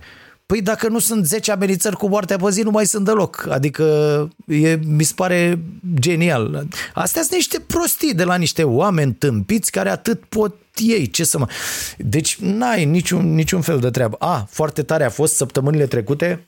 Uh, am... Uh, Am o treabă de care, am, de care încerc să scap din când în când, odată la o, o dată pe săptămână, dar de când a venit vacanța am făcut treaba asta chiar și mai des, mă relaxez jucând Texas Hold'em, despre care cred că este o chestie ce ține mai mult de știință decât de, de noroc. Joacă și norocul un rol extraordinar, mai ales împotriva mea, recunosc, dar dacă începi să simți lucrurile și să joci cum trebuie, calculat, poate fi chiar, chiar un sport la un moment dat. Și eu intru de să mă, să mă simt bine, să mă relaxez și să joc. E adevărat că mă enervez de multe ori și era unul care a intrat, l-am scos afară, sunt tot felul de cretini de ăștia care blufează, doar asta fac, intră acolo, joacă cu trei zece all-in și te sperie și, mă rog, și când te prind cu carte, joci, bineînțeles. Și a intrat înapoi ca observator acolo la partida respectivă și a zis, sunteți niște nenorociți, sper să muriți toți de cancer. Mi s-a părut... Mi s-a părut genial, mă urmărește de vreo două săptămâni replica asta, bineînțeles că a distrat pe toată lumea, dar foarte tare a fost, sunteți niște nemernici, sper să muriți toți de, de cancer, da. Ok, scuze, am mai băut o gură de cafea. Hai să vorbim un pic despre protestele din Ungaria, care... Ați văzut, au ieșit mii de oameni în stradă și domne cu presa, cu nu știu ce, da, asta face uh, un regim de ăsta naționalist, imbecil, uh, oameni care zic, haideți că vă protejăm noi, așa se nasc dictaturile astea foarte, foarte periculoase și vă protejăm noi, dar trebuie să vă luăm libertatea, că asta e, nu putem să vă protejăm, uh, noi nenorociții, dictatorii, autocrații, nu putem să vă uh, protejăm fără să vă luăm libertatea cu totul și asta este foarte, foarte îngrijorător. Și o spun încă o dată, o democrație n-are cum să uh, reușească, uh, să, să, să trăiască, să existe fără un sistem de presă puternic și absolut independent. Din acest punct de vedere și noi avem o, o foarte mare uh, problemă. Situația încă la noi e ok, adică încă poți, chiar și în aceste vremuri, iată, să spui ce crezi uh, și, și să-ți... Uh, uh, afirmi toate opiniile uh, oriunde, mă rog, nu oriunde, nu oriunde, să ne înțelegem. Poți să-ți deschizi o pagină de asta și să zici acolo ce vrei. Important e câtă lume te ascultă și dacă se întâmplă ceva după, ce, după rahatul pe care îl mănânci acolo, că altfel uh, toate lucrurile sunt, uh, sunt degeaba. Deci asta, asta e un mare pericol și uh, ce poate să facă împotriva acestui mare pericol fiecare cetățean este să-și aleagă un ziar, un site, un post de televiziune, un post de radio, o emisiune, orice în care crede și să susțină, să doneze, pentru că există aceste mecanisme și asta trebuie să facă uh, publicul, pentru că dacă publicul nu face asta, atunci aceste uh, instituții de presă foarte mari, care sunt subordonate acum fie instituțiilor statului, vezi televiziunea publică și așa mai departe, fie marilor corporații, aceste uh, două categorii de presă nu mai apără decât în foarte mică măsură interesul publicului. Ele apără fie interesul instituțiilor statului, de foarte multe ori instituții de forță, fie interesul marilor corporații care își ascund profiturile și contribuie la uh, o împărțire uh, din ce în ce mai uh, inegală, cu o discrepanță foarte, foarte mare între cei puțini care au și cei mulți care mor de foame uh, uh, și rep- uh, interesele lor sunt reprezentate de către aceste instituții puternice, da? mainstream media și așa mai departe. Deci aici este o foarte mare problemă. Și apoi, haideți să vorbim un pic până să luăm întrebări despre cazurile astea în creștere peste tot. Iată, granițe se închid, pentru că, bineînțeles, acest guvern de incompetenți este departe de a fi gestionat vreo secundă bine această criză. Am gestionat-o noi, cetățenii, foarte bine când am înțeles că trebuie să ne băgăm în case și să așteptăm. Problema e că autoritățile și-au făcut atât de prost treaba încât, iată, am, doar am amânat ceea ce uh, avea să se întâmple, pentru că uh, acum uh, ne-am și obișnuit cu ideea, uh, ni se pare absolut ok și nu credem că am putea fi noi până în momentul în care ajungem la spital. Îmi povestea cineva ieri care avea o fină la, la terapie intensivă că este dezastru. Dezastru, că această persoană care a intrat de ieri în comă, sper să reușească să, să scape, spunea, internat aici la Ploiești, din ce am înțeles, la nenorocirea asta, că e un fel de abator, nu e spital aici la, la Ploiești, nu există, la fel ca în toate localitățile uh, din, din provincie, nu există spitale, există niște locuri unde mergi să mori și ele au poartă denumirea de spitale în această țară prost făcută, dar nu spitale. E, și ținuți oamenii în aceste locuri, și aici e o problemă. Bă, statule, bă, nu poți fi atât de nemernic, mă, cu toate miliardele astea de peste tot, tu să-i ții pe acești oameni fără aer condiționat. Cum să... Deci există oameni care se roagă să moară în saloanele astea în care sunt închiși, pentru că sunt tratați inuman. Nu poți să stai, pe mine dacă mă lași o zi să stau la temperatura din casă fără să pot să pornesc una, eu așa, eu nu suport căldura, eu de-aia nu merg la mare, eu de-aia nu merg să fiu aproape de, de-aia nu merg în locuri călduroase deloc, pentru că nu suport. Păi mă omori direct. Deci pe mine dacă mă lași zece zile într-o cameră de-aia de spital, insalubră, nu intră nimeni la mine, nu mă lași cu absolut nimic și nu-mi dai drumul să am niște condiții ok, ci că cu aer condiționat în perete, adică să nu credeți că, și nu pornesc aerul condiționat și oamenii aia acolo pur și simplu se roagă să moară. Asta se întâmplă în foarte multe spitale din această țară de rahat și când îi mai văd pe ăștia, pe, pe Nea Nelu Tătaru și pe toți ăștia vorbind despre, bă, nu fiți nenorociți, că dacă te iau neanelule pe matale, să te pun într-o cameră de spital cincisprezece, că ei se întreabă, domne, dar ce are lumea? Păi are, bă, că-i omorâți pe oameni, aiurea. Are lumea, asta are lumea. Nenorociților, du-te tu și stai, eu vreau un experiment să se filmeze uh, neanelul ăsta, du-te, bă, cu metre, filmează-te tu cum stai cincisprezece zile pe căldurile astea, fără niciun fel de condiții, într-o cameră de-aia nenorocită, doar să-ți dea cineva de mâncare. Băgați-vă la pușcărie, mai e bine, că ei sunt condiții mult mai bune. Duceți-i la pușcărie, nu mai duceți în spitale, că e același lucru. La pușcă... Singura diferență e că poate în spitale, unde însă sunt bacteriile ucigașe, deci plusuri și minusuri. La pușcărie, dacă te bate, te Te bagă mai o ploșniță, mai un șoricel, știți ăla, da, ieși să-i fure sutienul doamnei Udrea, mai o chestie de asta. Deci animăluțe, cu tare, cu tare, te mai... E, la spital sunt bacteriile alea ucigașe, care, vorba domnului Vela, nu se văd cu ochiul liber, nu, sunt invizibile, nu că nu se văd, nu, sunt invizibile, acele bacterii care sunt invizibile, nu scumetre invizibile, doar că îți trebuie microscop, da, te, te omoară. Deci e, e mult mai nasol în spitalele din România decât în, în pușcării. Deci eu aș opta pentru carantinarea în pușcării, unde condițiile sunt mult mai bune acum decât în spitale. Și acum să privim problema în perspectivă, pentru că asta ne lipsește de multe ori, mai ales mă adresez acum mai ales cretinilor care nu cred în acest, în, în ce, ceea ce poate să facă acest uh, virus și uh, le doresc să nu aibă uh, de-a face cu el. Uh, dar mulți dintre cei care ajung acolo sunt uh, dintre cei care nu și-au luat niciun fel de măsură, pe care nu-i interesează. Iată, noi, nu, că toată lumea mă presează, domne, de ce nu deschideți terasa la uh, Cafeneaua Nației, că sunteți gata cu tot, că da, nu, facem, am început, facem mâncare pentru uh, uh, uh, prieteni, facem partea asta de delivery, dar nu, nu public, nu încă pentru marele public, probabil vom face și asta, dar nu vreau să deschid, pur și simplu.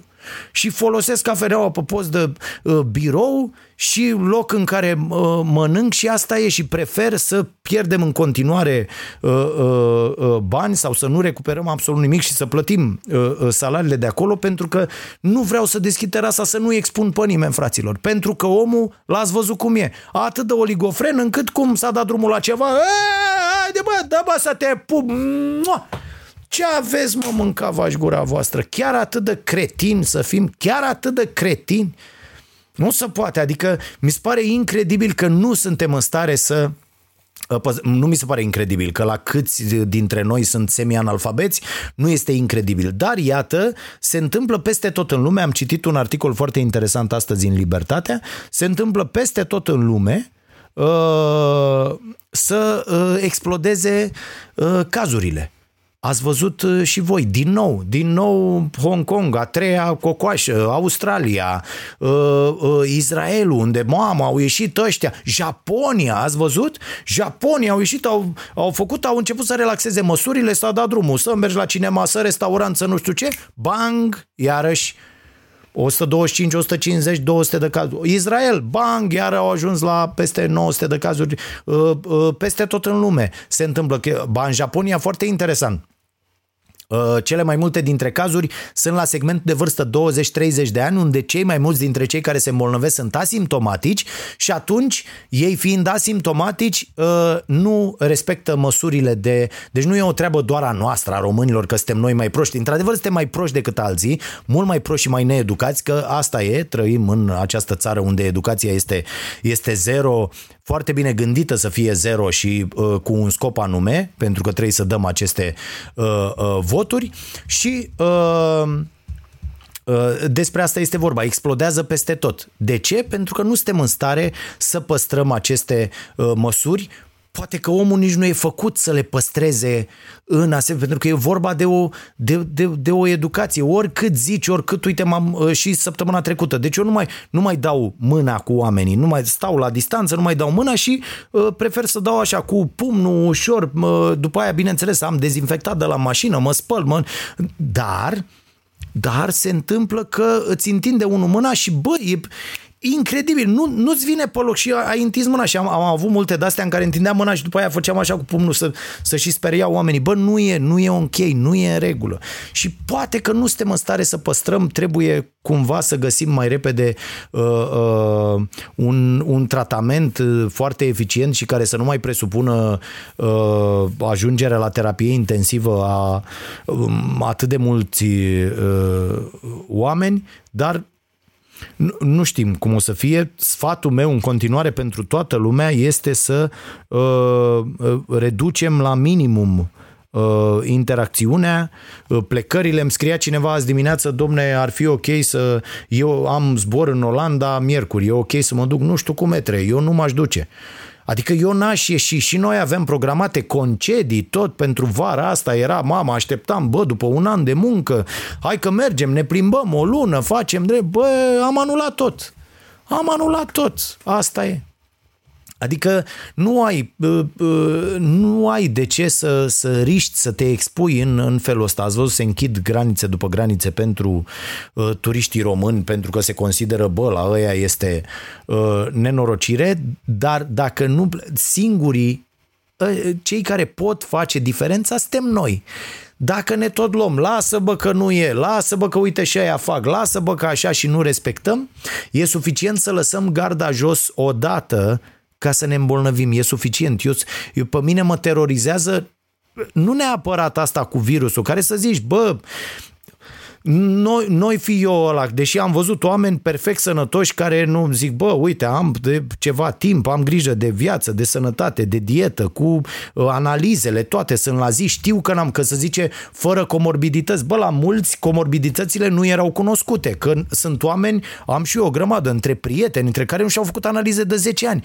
Păi tu nu poți să zici, Gogule, că n-ai comorbidități, nu știi ce comorbidități ai putea avea. Dar dacă tu n-ai analize în ultimele șase luni, e evident că nu știi ce dracu e în tine. A, că trăiești, bă, corpul omenesc, se dovedește asta în fiecare zi de atâta timp, trăiește cu multe nenorociri în el.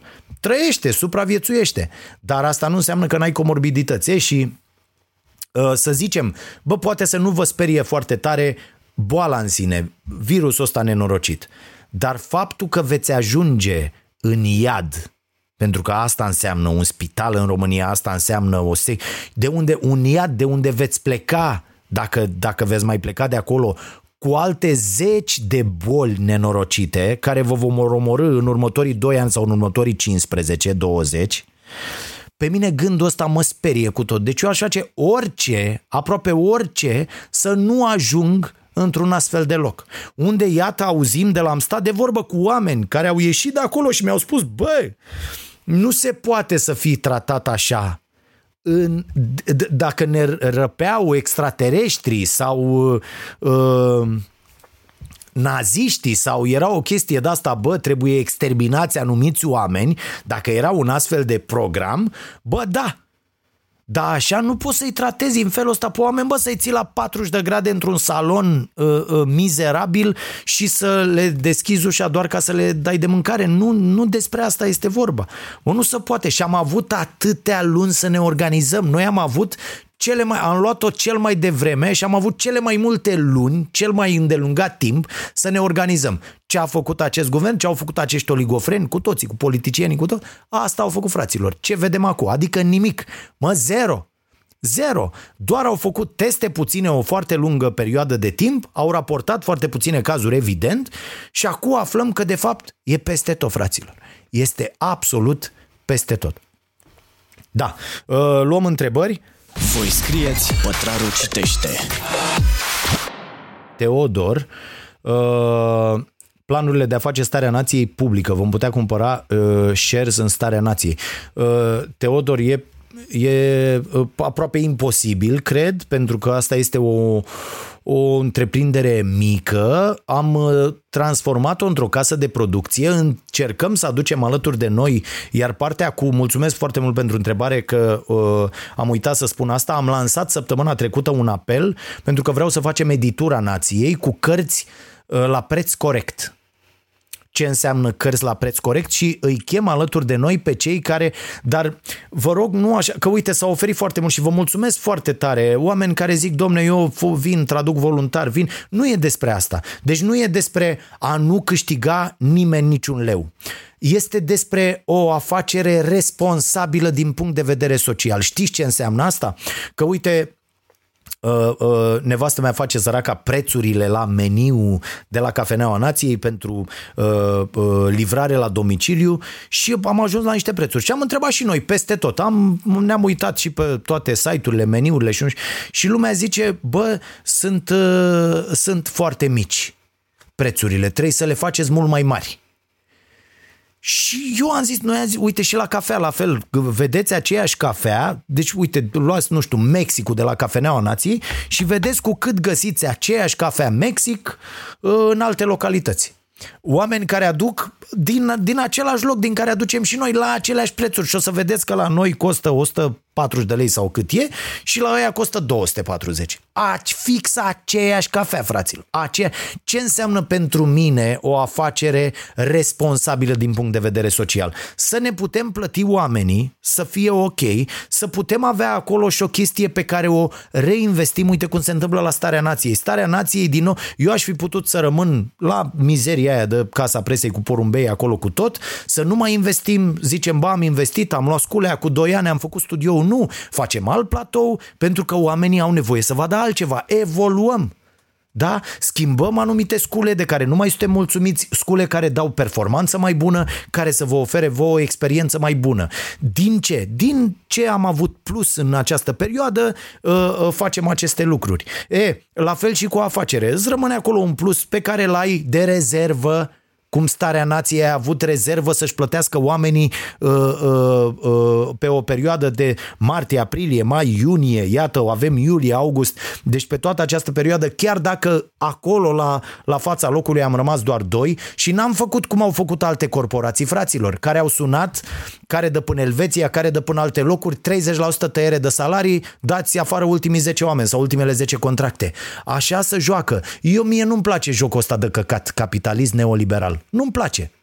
Pentru că e despre oamenii care formează acel business și scopul principal al oricărei firme e pentru, e pentru oamenii care lucrează acolo, da? Familiile acelor oameni și comunitatea respectivă în care business-ul ăla funcționează.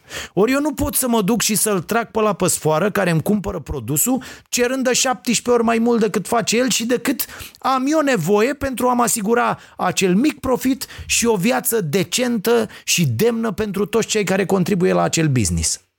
Și revenind la... la Editura Nației, asta vrem să facem la Editura Nației, să spargem acest monopol cretin al editurilor mari, al jucătorilor, monopol al jucătorilor mari care au pus mâna pe piață și dictează, pentru că îi vezi pe toți cu un aer de ăsta foarte domne, nu se citește în România, suntem la coada tuturor clasamentelor, suntem niște proști, niște... Păi bă, dacă o carte costă cincizeci și nouă de lei, optzeci și nouă, nouăzeci și nouă, am văzut cărți luate, uite,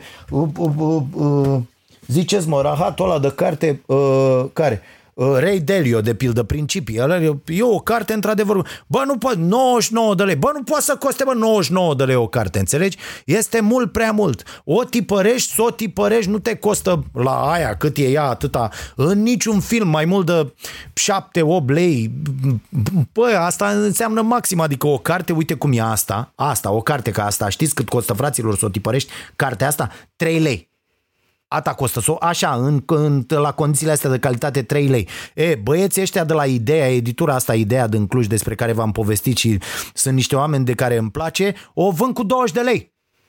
Ăsta e preț corect. Să vinzi o carte care are șapte sute, cât are mă, două sute cincizeci de pagini, așa, da? Să o vinzi cu... Uh, douăzeci de lei, unde ți intră trei lei cincizeci sau patru lei tiparul plus muncile tehnoredactare, traducere, traducerea știți cât e în România, știți ce-și ba joc ăștia de traducători în România, un leu pe pagină, am auzit, m-am închinat, bă, un leu pe pagină, ce dracu e asta mă, un leu pe pagină, sunteți nebun la cap, adică astea sunt prețuri, e, pe oamenii ăștia îi chem alături, nu să facă voluntariat. Nu, n-are nicio legătură. Să facem împreună ceea ce cred eu că înseamnă afacere, adică să ne plătim pe noi, să avem împreună cu familiile noastre un trai decent, care să ne permită să urmărim fericirea noastră și a copiilor noștri și a apropiaților noștri și să ne mai rămână un leu pentru uh, a, a ține business-ul în siguranță și a-l dezvolta. Da? Am citit săptămâna asta și am, am rugat-o pe Caterina să ia legătura cu uh, uh, doamnele de la uh, uh, Black Button Books. Uh, am citit la fel, au, au probleme mari cu această pandemie și eu vreau să-mi ofer ajutor acolo. Cum să poate, cum să nu știu ce, nu știu, pentru următoarele două cărți. Ba, chiar aș, dacă n-aș vrea să fac asta, dacă nu punem rapid pe picioare Editura Nației, uite, vreau să scot la o astfel de editură cartea noastră de nutriție, care se va vinde în zece mii de exemplare cel puțin, astfel încât să reușim să dăm unei astfel de edituri despre care știm că face lucruri în interesul oamenilor, nu să vândă o carte care valorează douăzeci de lei cu șaptezeci de lei, da? Să, să le dăm acestor oameni să, să respire. La fel, bă, modelul e stricat cu totul. Modelul în care îi dai unui autor opt la sută din prețul unei cărți, bă, ăla a scris cartea. Eu văd ce înseamnă acum, mă dau cu capul de pereți, am zile în care zic, dă-o dracu de carte, nu stau... Băi, sunt mii de ore de muncă, nebunii naibii, ăla scrie și tu îi dai opt la sută din valoarea cărții. Lasă-mă în pace, că nu vindem șapte sute de mii de exemplare aici. De asta mi se pare și modelul este stricat cu totul. Și de-aia îi sfătuiesc pe oamenii care au un public să-și scoată singur cărțile. Eu pot să vă dau, uite, chiar putem să facem uh, un curs despre asta. Dacă un curs la Școala Nației, un uh, editor de carte foarte uh, deștept care poate explica frumos uh, exact cum îți scoți singur o carte. Scoateți, frate, scoate, vă scoateți cărțile voastre și, uh, și asta e.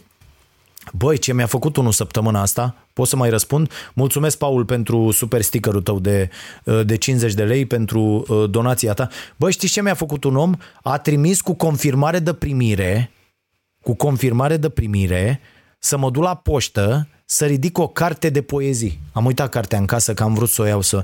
O carte cu niște poezii nu proaste, incredibil de proaste. Da, și v-am spus că acum obișnuiesc să nu adorm fără să citesc măcar o poezie și vă sfătuiesc să faceți. Asta e foarte ok. O poezie seara vă pune pe gânduri până ajungeți la una care vă place. Că citiți așa prima strofă, primele versuri și vă convineți dacă vă place. Dar o poezie pe zi vă face viața, uite, ar trebui să fie o recomandare. Pentru o viață sănătoasă, consumați cel puțin o poezie în fiecare zi. Bă, dar volumul ăsta de poezie era atât de prost, adică toate poeziile erau atât de proaste și ăla m-a trimis la poștă. Eu m-am dus că am zis, bă, cine știe ce a venit, aștept tot felul de lucruri, din tot, am comenzi, am, mai, mai iau tot felul de, de chestii care ne trebuie. Uite, am luat pentru, pentru podcast și pentru astea o, o șmecherie de asta, de să întoarce după tine, te filmezi cu telefonul, am luat-o și pentru sesiunea de exerciții fizice pe care vreau să o facem, niște lucruri utile, care sunt ieftine și le cunosc. Și eu am zis, bă, a venit vreo chestie, nu scrie acolo nimic ce. Și când mă uit volumul ăla de poezii, bă, e incredibil. Și bineînțeles că m-am apucat, hai bă să citesc proaste, Gogule, tată care mi-ai trimis, apucă-te de altceva, tăticule. Da, deci sunt și mulți oameni care n-ar trebui să scrie, pur și simplu, adică pot să scrii la tine acasă. Și eu am zeci de chestii începute, inclusiv poezii și... Bă, nu-ți dă publica, sunt proaste rău, mâncai-vaci gura voastră. Adică vă recomand, bă, scrieți, lăsați acolo trei luni și citiți după aia. Și dacă nu vi se face rușine, înseamnă că sunteți nesimțiți, că mie mi se face. Deci scrierea e despre un proces foarte, foarte dificil, fraților. Mi se pare o aroganță fantastică pe care o au unii, de vor ei să-și vadă numele pe carte. Băi, o vomă de carte, nu ți-e rușine să te prezinți. E ca și cum ai umbla în curul gol pe stradă. Nu e ok. Sau cum a ieșit ăla doar cu masca. Da? Deci, băi, nu e, nu e în regulă. Potoliți-vă. Uh... Deci despre asta vreau să fie și editura Nației. Bă, niște oameni care vin, eu nu pot să mă ocup de asta, nu mai pot să mă ocup și de asta, dar pot să ofer acest uh, uh, acoperiș sub care să, să facem aceste lucruri, iar oamenii respectivi își fixează, domne, scoatem douăzeci de cărți, ce cărți? Păi uite, aș avea și eu astea două sugestii despre nutriție, să luăm drepturile de autor, plătesc eu pentru ele, pentru tot și pentru traducere, hai să scoatem cărțile, le promovăm aici, sunt cărți foarte bune peste tot în lume, care nu e, uite asta, Băieții din Barcă, de pildă, recomandarea de, de lectură de azi, e scrisă în două mii treisprezece, fraților, a fost bestseller în New York Times, unde, mă rog, toate cărțile, știți, după o rotație de asta foarte bine stabilită, toate cărțile sunt uh, bestseller, dar a fost în două mii treisprezece, bă, suntem în două mii douăzeci, bă, cu șapte ani, înțelegeți? E, gândiți-vă, aceste cărți despre economie, despre inegalitate, despre... Bă, se schimbă de la an la an, nu mai corespund. De, degeaba mai citesc eu o carte despre criza din două mii opt două mii nouă scrisă în două mii unsprezece. Pentru că acum, două mii douăzeci, chiar autorul respectiv ar fi scris-o altfel. Și atunci contează să fim foarte, foarte actuali, să cumpărăm și noi drepturile de la cărțile astea care apar și influențează, influențează oameni. Uite, uh, uh, uh, cartea Șoșanei Zubov, da? Uh, The Age of uh, Surveillance Capitalism. O carte foarte, foarte importantă din punctul meu de vedere, extraordinară de... și sunt multe lucruri care se scriu în lume și pe care ar trebui să le aflăm, uh, despre foarte multe lucruri care ne preocupă acum, tehnologia, uh, uh, fake news, toate nenorocirile astea, manipularea, propaganda, to- toate rahaturile astea, naționalismul, pericolele care ne pasc și, ne, uh, uh, și de care trebuie să fim conștienți. Noi nu putem, de ce? Pentru că aceste cărți nu sunt traduse în limba română, limba este încă un Un, un mare obstacol. Da? Deci nu, nu e în regulă și asta vreau să facem. Bă, vin niște oameni, nu înseamnă că nu se plătesc, nu înseamnă că fac voluntariat, nu înseamnă, nu, câștigăm împreună, dar e economie socială, frate, e economie responsabilă social. Poate vom vorbi și despre asta, că am primit de la prietena podcastului nostru, Ramona, un articol interesant pe care urmează să-l citesc pe această temă. Fraților, este despre responsabilitate și așa cred eu că putem fi responsabili. Deci haideți să scoatem mărfuri la prețuri corecte, da? Nu nenorocirile astea consumeriste, ați văzut cum e acum, bă, te duci, mamă, prețuri, uh, nu știu, uh, treisprezece lei tricou, numai la ăștia, H and M, Zara, nu știu ce la... Pe lângă faptul că ăla se strică în, în, într-o lună la două spălări, de ce? Pentru că trebuie neapărat să ție altul de treisprezece lei și altul de treisprezece lei și altul... Și am văzut asta, bă, am tricouri bune pe care am dat, nu treisprezece lei, nouăzeci de lei, dar uh, uh, care m-au ținut cât două sute de tricouri de treisprezece lei. Despre asta este vorba. Haideți să facem lucruri ok, la prețuri corecte, da? Care să ne asigure uh, traiul și să, și să ne facă să funcționăm împreună, fraților, cu toții. Și, și eu care fac treaba asta și port responsabilitatea, o carte, o cafea, o cană, o orice, și ăla care cumpără și citește, și suntem în același uh, uh, flux împreună, cu toții. Cred că despre asta este vorba, dar nu, nu părem incapabil să, să înțelegem, să ajungem în acest punct, cumva. Și încurajăm acest mod consumerist prost de a face lucrurile nesănătos, nesustenabil, da? Bă, moare planeta, mai contează cine face profit, suntem cretini, murim cu toții ca niște proști, nu mai putem să respirăm, ieșim pe stradă, da? Nu mai, nu mai merge, nu mai, eu am totdeauna am o iritație de asta nenorocită de fiecare dată când, când ies să, să mă plimb.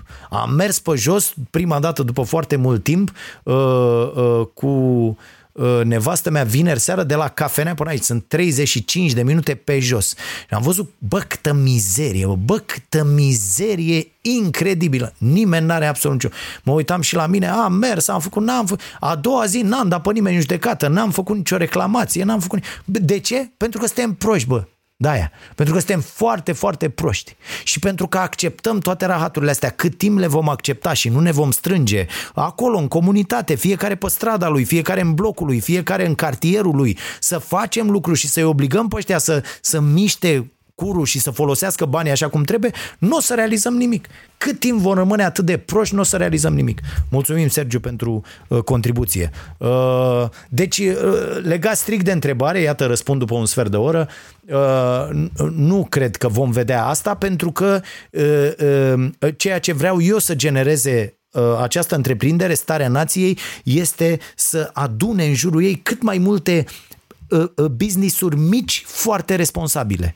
Foarte, foarte responsabile față de tot ce înseamnă, față de mediu, față de ceilalți cetățeni, față de, de tot.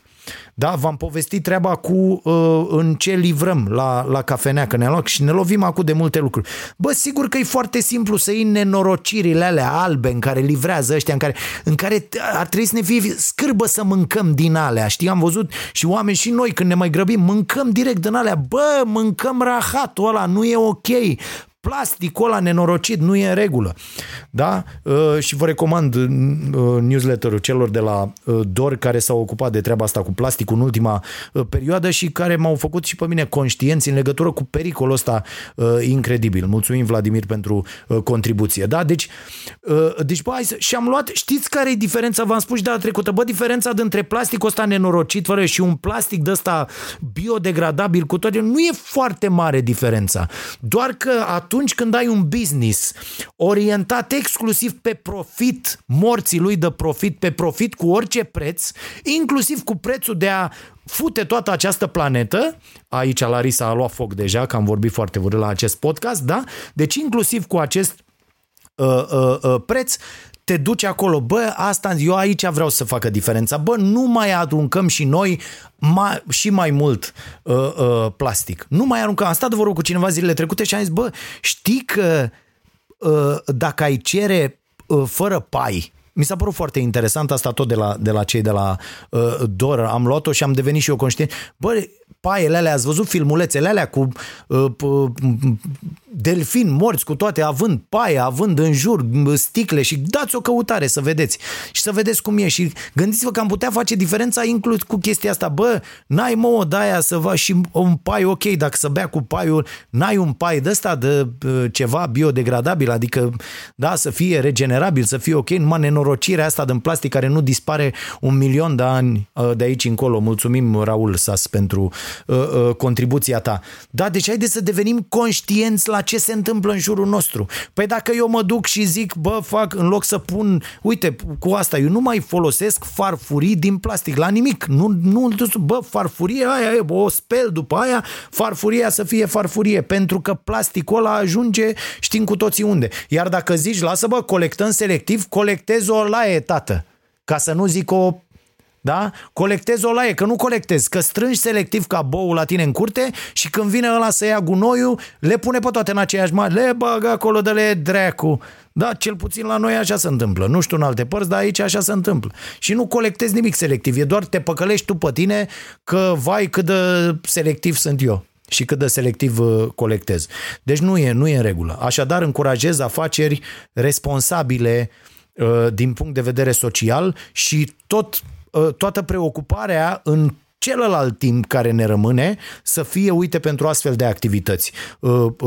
O școală, niște cursuri, niște cărți, niște recomandări, niște oameni pe care să-i, să-i, să-i facem fericiți sau cărora să le schimbăm viața. Mulțumesc pentru mesajele pe care le primesc multe în fiecare săptămână și la unele n-apuc să răspund și îmi pare tare rău, în legătură cu treaba extraordinară pe care am reușit să o facem inclusiv cu această producție, prin aceste recomandări săptămânale. I-am făcut pe foarte mulți oameni care nu aveau acest exercițiu al cititului sau pur și simplu nu erau interesați de asta sau nu-și dădeau seama că e o legătură directă între cărțile pe care le citești și dezvoltarea ta, evoluția ta ca om, ca persoană, ca uh, individ, cetățean într-o, într-o societate.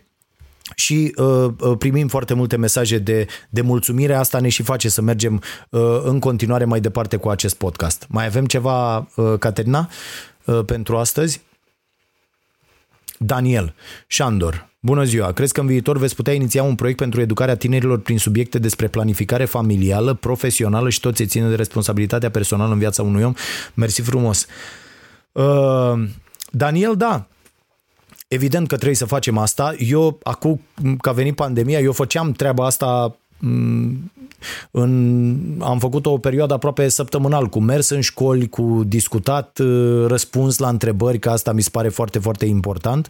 Și am încercat chiar să institui o pe zona asta de planificare familială, profesională, financiară și așa mai departe. Am încercat un, am făcut apel, dar nu prea am primit, am primit două, trei, și până n-am, prim, n-am mai primit, să facem un produs din care să câștige toată lumea.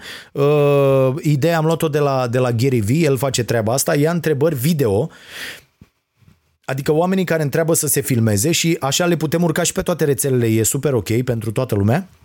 Oamenii se filmeze punând o întrebare și eu mă filmez răspunzând strict la acea întrebare în maximum un minut, două, ca să putem să urcăm acest conținut. Și uh, aș putea să fac asta uh, o dată pe săptămână, să răspund, nu știu, la uh, zece întrebări sau uh, la câte una în fiecare zi, acolo la filmări, repede, și răspund la întrebarea și le montăm uh, uh, puse așa una lângă alta, întrebarea omului, apoi omul rămâne pe uh, uh, rămâne imaginea înghețată și uh, răspunsul meu. Și cred că, cred că ar fi foarte interesant un astfel de produs. Dacă vreți, putem să încercăm și să facem, dar da, e nevoie de astfel de, de cursuri, pentru că foarte mulți tineri nici nu știu ce e cu ei. Eu și sfatul meu pentru cei mai mulți, inclusiv pentru fimea, a fost ăsta: bă, ai terminat liceul, bă, ia, dacă îți permiți și poți, sau dacă vrei să muncești, să iei viața în piept, ce, bă, ar, ar fi foarte bine pentru dezvoltarea ta ulterioară să stai un an. Să nu mai ai această presiune, cu... deci nu să faci în paralel, să, bă, să nu, să, să poți să stai un an, ar fi senzațional, în care nu să nu înveți nimic, să stai ca bou așa să te uiți pe pereți, să înveți lucruri practic, dar să nu le mai legi cu educația asta tradițională și să vezi, să te găsești pe tine, pentru că dacă te-ai găsit, drumul va fi ulterior mult mai ușor. Pentru că n-am avut, mulți dintre noi n-am avut acest timp. A trebuit și să muncim și să învățăm și să facem o grămadă de lucruri și n-am avut acest timp să ne găsim pe noi și cine suntem. Și eu, eu consider că am ajuns acum la patruzeci și aproape trei de ani în această, în acest punct în care zic, uite bă, ar fi trebuit să regăsesc mult mai devreme lucrurile astea, dar nebunia asta de, de viață nu, nu mi-a dat voie și nu le-a dat voie multora și unora încă nu le dă voie sau încă nu și-au pus ei întrebările care contează pentru, pentru a încerca să se regăsească. Uite, recomand încă o dată, apropo de asta, cartea lui Sinek, cu, începe cu de ce.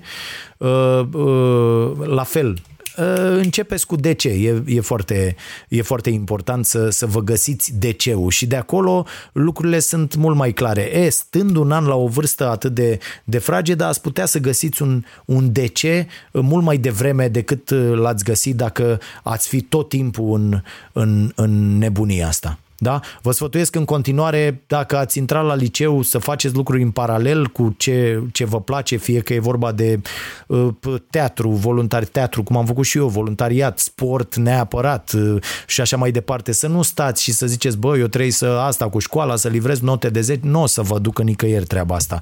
Uh, învățarea prin experiență proprie este cea mai importantă și dacă asta vă lipsește, puteți să faceți toate școlile din lume, nu vor valora. Veți vedea acolo la momentul adevărului aproape nimic. V-am spus, am o grămadă de prieteni absolvenți de facultate care așează marfă în raft la hipermarket. O chestie pentru care nu-ți trebuie diplomă de facultate, dar acolo se ajunge dacă ai făcut o școală doar ca să faci o școală, n-ai făcut nimic în paralel cu asta sau te-ai angajat la tot felul de joburi de-astea care nu-ți aduc niciun fel de dezvoltare sau n-ai putut să iei ceea ce trebuie din ele. Mai avem vreo întrebare? Ultima? Dacă mai e, mai beau și eu o gură de cafea. Cafeaua Nației o găsiți pe uh, site-ul nostru starea nației punct ro la secțiunea magazin. Mm. La ce facultate merge fimea? Fimea merge la o facultate în Olanda uh, despre uh, uh, food technology.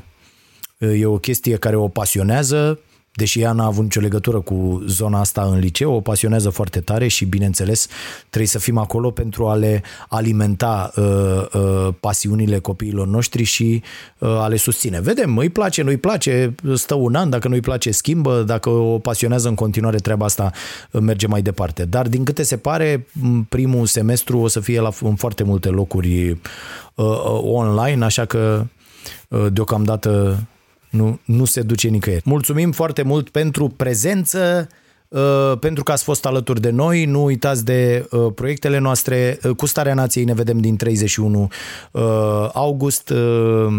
În proporție de nouăzeci și nouă virgulă nouă la sută, nu știu ce ar putea să se întâmple tot la Prima te ve. Dovadă că atunci când nu bagă nimeni bățul în gard să ne spună ce să facem și cum să ne facem noi meseria, tot felul de proști din ăștia și imbecili, cretini, plătiți politic, cum s-a întâmplat la te ve re, la Digi. Iată că stăm și o sută de ani la, în același loc, nu e neapărat să, să ne mutăm și sper să vă oferim o experiență mult, mult mai bună. Am lucrat în această perioadă foarte mult la cum o să arate lucrurile, inclusiv din punct de vedere grafic, conținut și așa mai departe. Nu uitați de serialul nostru care merge pe durata vacanței, Lumea lui Vali. Am râs, am râs foarte tare la ultimele episoade, îl găsiți pe canalul nostru de YouTube, Starea Nației Oficial. Cu podcastul ne revedem duminica viitoare, asta este foarte, foarte clar și aștept în continuare propuneri pentru a pune pe picioare Editura Nației și orice alte idei pe care le aveți, dar, vă repet, să facem lucrurile într-un mod responsabil pentru toată lumea. Da? Deci nu e vorba despre voluntariat sau despre lucruri făcute pe degeaba, nu, e vorba despre ceea ce v-am tot povestit în ultimele minute. Și nu uitați de Școala Nației, avem, o să plece și newsletterul către voi, eu cum închid aici definitivez că din nou n-am apucat să fac asta, avem și un infografic făcut de colega mea Edit de la Școala Nației și o să-l vedeți în newsletter. A făcut o chestie cu despre școli creative și puteți, cartea Școli Creative vă recomand, este cartea lui Sir Ken Robinson, mă plec pe aici că este pe jos, Școli Creative, eu uite. Da, asta este cartea de pe raftul, măcar raftul ăsta cu educația l-am făcut cum trebuie și pe ăla cu economia, da, deci Sir Ken Robinson, Școli Creative, Revoluția de la baza învățământului, ca să înțelegeți mai multe lucruri despre ce ar trebui să se întâmple în uh, învățământ și iată, oamenii nu pot fi uh, standardizați și o soluție uh, propusă, cum ar trebui gândit sistemul de educație ca agricultura organică. Este o idee foarte interesantă și înțelegeți foarte multe din aceste poze, desene, infografice pe care le face colega mea Edit și aveți treaba asta cu totul și cu toate informațiile, un, un produs al Școlii Nației, aveți toate astea în newsletterul nostru. Gata, v-am pupat, o duminică plăcută în continuare, aveți muzică de ascultat, aveți cărți de citit, n-am apucat să mai citim din nou, n-am apucat să mai citim din carte, dar o lăsăm pe duminica viitoare. E foarte uh, interesantă discuția asta despre uh, caritate și pericolele mari mai ales în România, pe care le uh, ridică această zonă de caritate și uh, uh, pe lângă binele pe care îl face pentru câțiva, pentru puțini, face și foarte mult rău. O să vă povestesc sau găsiți direct în cartea lui Hickel, dacă nu povestim săptămâna viitoare. Să fiți iubiți! Pa!